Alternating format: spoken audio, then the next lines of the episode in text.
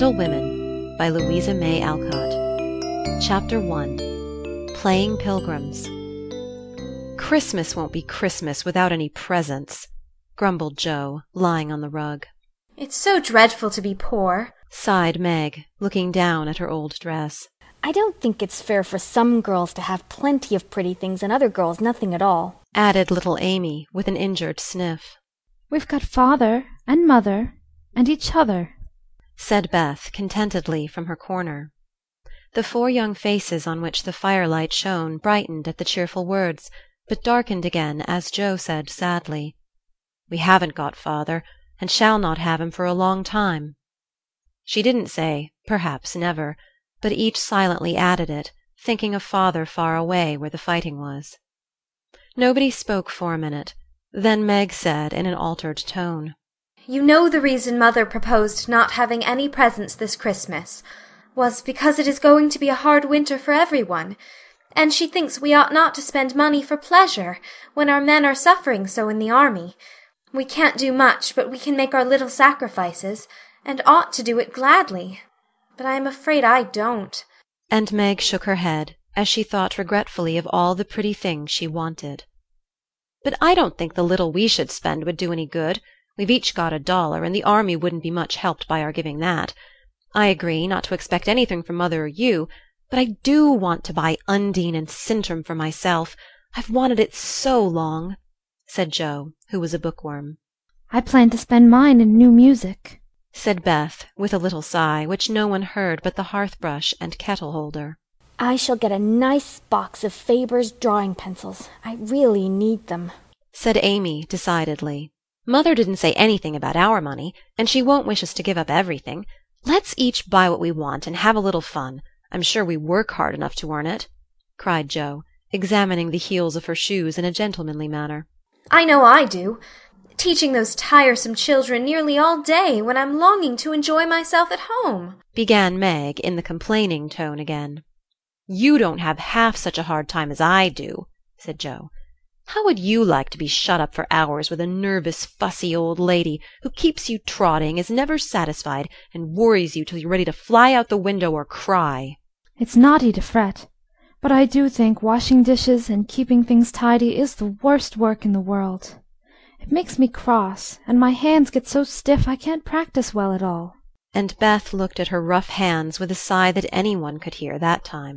"I don't believe any of you suffer as I do," cried Amy, "for you don't have to go to school with impertinent girls who plague you if you don't know your lessons, and laugh at your dresses, and label your father if he isn't rich, and insult you when your nose isn't nice." "If you mean libel, I'd say so, and not talk of labels as if Papa was a pickle bottle," advised Joe, laughing. "I know what I mean, and you needn't be satirical about it. It's proper to use good words and improve your vocabulary," returned Amy with dignity. "Don't peck at one another, children. Don't you wish we had the money Papa lost when we were little, Joe? Dear me, how happy and good we'd be if we had no worries," said Meg, who could remember better times. "You said the other day you thought we were a deal happier than the King children, for they were fighting and fretting all the time in spite of their money." "So I did, Beth. Well, I think we are. For though we do have to work, we make fun of ourselves and are a pretty jolly set, as Joe would say." "Joe does use such slang words," observed Amy, with a reproving look at the long figure stretched on the rug. Joe immediately sat up, put her hands in her pockets, and began to whistle. "Don't, Joe. It's so boyish." "That's why I do it." "I detest rude, unladylike girls." "I hate affected, niminy-piminy chits." "Birds in their little nests agree," sang Beth, the peacemaker, with such a funny face that both sharp voices softened to a laugh, and the pecking ended for that time. "Really, girls, you are both to be blamed," said Meg, beginning to lecture in her elder-sisterly fashion. "You are old enough to leave off boyish tricks and to behave better, Josephine. It didn't matter so much when you were a little girl, but now you are so tall and turn up your hair, you should remember that you are a young lady." "I'm not. And if turning up my hair makes me one, I'll wear it in two tails till I'm twenty," cried Joe, pulling off her net and shaking down a chestnut mane. I hate to think I've got to grow up and be Miss March and wear long gowns and look as prim as a china aster. It's bad enough to be a girl anyway when I like boys' games and work and manners. I can't get over my disappointment in not being a boy. And it's worse than ever now, for I'm dying to go and fight with Papa, and I can only stay home and knit like a poky old woman." And Jo shook the blue army sock till the needles rattled like castanets, and her ball bounded across the room. "Poor Jo! It's too bad, but it can't be helped. So you must try to be contented with making your name boyish and playing brother to us girls," said Beth, stroking the rough head with a hand that all the dishwashing and dusting in the world could not make ungentle in its touch. "As for you, Amy," continued Meg, "you are altogether too particular and prim. Your airs are funny now, but you'll grow up an affected little goose if you don't take care. I like your nice manners and refined ways of speaking when you don't try to be elegant. But your absurd words are as bad as Jo's slang." "If Jo is a tomboy, and Amy a goose, what am I, please?" asked Beth, ready to share the lecture. "You're a dear and nothing else," answered Meg warmly, and no one contradicted her, for the mouse was the pet of the family. As young readers like to know how people look, we will take this moment to give them a little sketch of the four sisters, who sat knitting away in the twilight, while the December snow fell quietly without, and the fire crackled cheerfully within. It was a comfortable room, though the carpet was faded and the furniture very plain, for a good picture or two hung on the walls, books filled the recesses, chrysanthemums and Christmas roses bloomed in the windows, and a pleasant atmosphere of home peace pervaded it. Margaret, the eldest of the four, was sixteen, and very pretty, being plump and fair, with large eyes, plenty of soft brown hair, a sweet mouth, and white hands, of which she was rather vain. Fifteen-year-old Jo was very tall, thin, and brown, and reminded one of a colt, for she never seemed to know what to do with her long limbs, which were very much in her way. She had a decided mouth, a comical nose, and sharp grey eyes, which appeared to see everything, and were by turns fierce, funny, or thoughtful. Her long, thick hair was her one beauty, but it was usually bundled into a net to be out of her way. Round shoulders had Jo, big hands and feet, a flyaway look to her clothes, and the uncomfortable appearance of a girl who was rapidly shooting up into a woman and didn't like it. Elizabeth, or Beth, as everyone called her, was a rosy, smooth-haired, bright-eyed girl of thirteen, with a shy manner, a timid voice, and a peaceful expression which was seldom disturbed. Her father called her Little Miss Tranquillity, and the name suited her excellently, for she seemed to live in a happy world of her own, only venturing out to meet the few whom she trusted and loved. Amy, though the youngest, was a most important person, in her own opinion at least, a regular snow-maiden with blue eyes and yellow hair curling on her shoulders, pale and slender, and always carrying herself like a young lady mindful of her manners. What the characters of the four sisters were we will leave to be found out. The clock struck six, and having swept up the hearth, Beth put a pair of slippers down to warm. Somehow the sight of the old shoes had a good effect upon the girls, for Mother was coming and everyone brightened to welcome her. Meg stopped lecturing and lighted the lamp, Amy got out of the easy-chair without being asked, and Jo forgot how tired she was as she sat up to hold the slippers nearer to the blaze. "They are quite worn out. Marmee must have a new pair." "I thought I'd get her some with my dollar," said Beth. "No, I shall," cried Amy. "I'm the oldest," began Meg, but Jo cut in with a decided, "I'm the man of the family now Papa is away, and I shall provide the slippers, for he told me to take special care of Mother while he was gone." "I'll tell you what we'll do," said Beth. "Let's each get her something for Christmas, and not get anything for ourselves." "That's like you, dear. What will we get?" exclaimed Jo. Everyone thought soberly for a minute, then Meg announced, as if the idea was suggested by the sight of her own pretty hands, "I shall give her a nice pair of gloves." "Army shoes, best to be had," cried Jo. "Some handkerchiefs, all hemmed," said Beth. "I'll get a little bottle of cologne. She likes it, and it won't cost much, so I'll have some left to buy my pencils," added Amy. "How will we give the things?" asked Meg. "Put them on the table and bring her in and see her open the bundles. Don't you remember how we used to do on our birthdays?" answered Jo. "I used to be so frightened when it was my turn to sit in the chair with the crown on. and see you all come marching round to give the presents with a kiss. I liked the things and the kisses, but it was dreadful to have you sit looking at me while I opened the bundles," said Beth, who was toasting her face and the bread for tea at the same time. "Let Marmee think we are getting things for ourselves, and then surprise her. We must go shopping tomorrow afternoon, Meg. There is so much to do about the play for Christmas night," said Jo, marching up and down with her hands behind her back and her nose in the air. "I don't mean to act any more after this time. I'm getting too old for such things," observed Meg, who was as much a child as ever about dressing-up frolics. "You won't stop, I know, as long as you can trail round in a white gown with your hair down and wear gold paper jewelry. You're the best actress we've got, and there'll be an end of everything if you quit the boards," said Jo. "We ought to rehearse tonight. Come here, Amy, and do the fainting scene, for you were as stiff as a poker in that." "I can't help it. I never saw anyone faint, and I don't choose to make myself all black and blue tumbling flat as you do. If I can go down easily, I'll drop. If I can't, I shall fall into a chair and be graceful. I don't care if Hugo does come at me with a pistol," returned Amy, who was not gifted with dramatic power, but was chosen because she was small enough to be borne out shrieking by the villain of the piece. "Do it this way. Clasp your hand, so, and stagger across the room, crying frantically, 'Roderigo, save me, save me!'" And away went Jo, with a melodramatic scream which was truly thrilling. Amy followed, but she poked her hands out stiffly before her, and jerked herself along as if she went by machinery, and her "Ow!" was more suggestive of pins being run into her than of fear and anguish. Jo gave a despairing groan, and Meg laughed outright, while Beth let her bread burn as she watched the fun with interest. "Oh, it's no use. Do the best you can when the time comes, and if the audience laughs, don't blame me. Come on, Meg."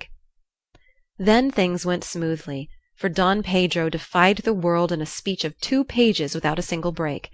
Hagar the witch chanted an awful incantation over her kettleful of simmering toads with weird effect. Roderigo rent his chains asunder manfully, and Hugo died in agonies of remorse and arsenic with a wild "Ha! Ha!" "It's the best we've had yet," said Meg, as the dead villain sat up and rubbed his elbows. "I don't see how you can write and act such splendid things, Jo. You're a regular Shakespeare," exclaimed Beth, who firmly believed that her sisters were gifted with wonderful genius in all things. "Not quite," replied Jo modestly.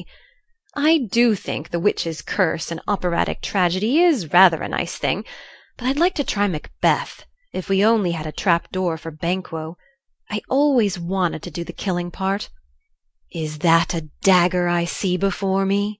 muttered Jo, rolling her eyes and clutching at the air, as she had seen a famous tragedian do. "No, it's the toasting fork with Mother's shoe on it instead of the bread. Beth's stage-struck," cried Meg, and the rehearsal ended in a general burst of laughter. "Glad to find you so merry, my girls," said a cheery voice at the door, and actors and audience turned to welcome a tall, motherly lady with a can-I-help-you look about her, which was truly delightful. She was not elegantly dressed, but a noble-looking woman, and the girls thought the grey cloak and unfashionable bonnet covered the most splendid mother in the world. "Well, dearies, how have you got on today? There was so much to do getting the boxes ready to go tomorrow that I didn't come home to dinner. Has anyone called, Beth? How's your cold, Meg? Jo, you look tired to death. Come and kiss me, baby." While making these maternal inquiries, Missus March got her wet things off, her warm slippers on, and sitting down in the easy-chair, drew Amy to her lap, preparing to enjoy the happiest hour of her busy day. The girls flew about, trying to make things comfortable, each in her own way. Meg arranged the tea-table, Jo brought wood and set chairs, dropping, overturning, and clattering everything she touched. Beth trotted to and fro between parlour and kitchen, quiet and busy, while Amy gave directions to everyone as she sat with her hands folded. As they gathered about the table, Missus March said, with a particularly happy face, "I've got a treat for you after supper." A quick, bright smile went round like a streak of sunshine. Beth clapped her hands, regardless of the biscuit she held, and Jo tossed up her napkin, crying, "A letter! A letter! Three cheers for father!" "Yes, a nice long letter. He is well, and thinks he shall get through the cold season better than we feared. He sends all sorts of loving wishes for Christmas, and an especial message to you girls," said Missus March, patting her pocket as if she had got a treasure there. Hurry up and get done. Don't stop to quirk your little finger and simper over your plate, Amy," cried Joe, choking on her tea and dropping her bread butter-side down on the carpet in her haste to get at the treat. Beth ate no more, but crept away to sit in her shadowy corner and brood over the delight to come till the others were ready. "I think it was so splendid in father to go as chaplain when he was too old to be drafted, and not strong enough for a soldier," said Meg warmly. "Don't I wish I could go as a drummer, a Vivan—what's its name? Or a nurse, so that I could be near him and help him," exclaimed Joe with a groan. "It must be very disagreeable to sleep in a tent and eat all sorts of bad-tasting things and drink out of a tin mug," sighed Amy. "When will he come home, Marmee?" asked Beth, with a little quiver in her voice. "Not for many months, dear, unless he is sick. He will stay and do his work faithfully as long as he can, and we won't ask for him back a minute sooner than he can be spared. Now come and hear the letter." They all drew to the fire, Mother in the big chair with Beth at her feet, Meg and Amy perched on either arm of the chair, and Joe leaning on the back, where no one would see any sign of emotion if the letter should happen to be touching. Very few letters were written in those hard times that were not touching, especially those which fathers sent home. In this one little was said of the hardships endured, the dangers faced, or the homesickness conquered. It was a cheerful, hopeful letter, full of lively descriptions of camp life, marches, and military news, and only at the end did the writer's heart overflow with fatherly love and longing for the little girls at home. "Give them all of my dear love and a kiss. Tell them I think of them by day, pray for them by night, and find my best comfort in their affection at all times. A year seems very long to wait before I see them, but remind them that while we wait we may all work, so that these hard days need not be wasted. I know they will remember all I said to them, that they will be loving children to you, will do their duty faithfully, fight their bosom enemies bravely, and conquer themselves so beautifully that when I come back to them I may be fonder and prouder than ever of my little women." Everybody sniffed when they came to that part. Joe wasn't ashamed of the great tear that dropped off the end of her nose, and Amy never minded the rumpling of her curls as she hid her face on her mother's shoulder and sobbed out, "I'm a selfish girl, but I'll truly try to be better so he mayn't be disappointed in me by and by." "We all will," cried Meg. "I think too much of my looks and hate to work, but won't any more if I can help it. I'll try and be what he loves to call me, a little woman, and not be rough and wild, but do my duty here instead of wanting to be somewhere else," said Joe, thinking that keeping her temper at home was a much harder task than facing a rebel or two down south. Beth said nothing, but wiped away her tears with the blue army sock and began to knit again with all her might, losing no time in doing the duty that lay nearest her, while she resolved in her quiet little soul to be all that father hoped to find her when the year brought round the happy coming home.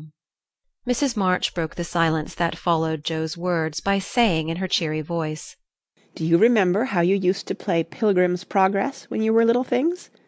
Nothing delighted you more than to have me tie my peace-bags on your backs for burdens, give you hats and sticks and rolls of paper, and let you travel through the house from the cellar, which was the city of destruction, up, up to the housetop, where you had all the lovely things you could collect to make a celestial city."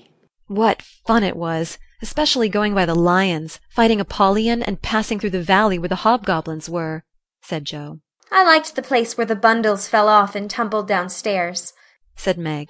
"I don't remember much about it, except that I was afraid of the cellar and the dark entry, and always liked the cake and milk we had up at the top. If I wasn't too old for such things, I'd rather like to play it over again," said Amy, who began to talk of renouncing childish things at the mature age of twelve. "We never are too old for this, my dear, because it is a play we are playing all the time, in one way or another. Our burdens are here. Our road is before us, and the longing for goodness and happiness is the guide that leads us through many troubles and mistakes to the peace which is a true celestial city. Now, my little pilgrims, suppose you begin again, not in play, but in earnest, and see how far on you can get before father comes home." "Really, Mother? Where are our bundles?" asked Amy, who was a very literal young lady. "Each of you told what your burden was just now, except Beth. I rather think she hasn't got any," said her mother. Yes, I have. Mine is dishes and dusters, and envying girls with nice pianos, and being afraid of people. Beth's bundle was such a funny one that everybody wanted to laugh, but nobody did, for it would have hurt her feelings very much. Let us do it, said Meg thoughtfully. It is only another name for trying to be good, and the story may help us, for though we do want to be good, it's hard work, and we forget, and don't do our best. We were in the slough of despond tonight, and Mother came and pulled us out as help did in the book. We ought to have our roll of directions, like Christian. What shall we do about that? asked Jo, delighted with the fancy which lent a little romance to the very dull task of doing her duty. Look under your pillows Christmas morning, and you will find your guide-book, replied Missus March. They talked over the new plan while old Hannah cleared the table, then out came the four little work-baskets, and the needles flew as the girls made sheets for Aunt March. It was uninteresting sewing, but tonight no one grumbled. They adopted Jo's plan of dividing the long seams into four parts, and calling the quarters Europe, Asia, Africa, and America, and in that way got on capitally, especially when they talked about the different countries as they stitched their way through them. At nine they stopped work, and sang as usual before they went to bed. No one but Beth could get much music out of the old piano, but she had a way of softly touching the yellow keys and making a pleasant accompaniment to the simple songs they sang. Meg had a voice like a flute, and she and her mother led the little choir. Amy chirped like a cricket, and Jo wandered through the airs at her own sweet will, always coming out of the wrong place with a croak or a quaver that spoiled the most pensive tune.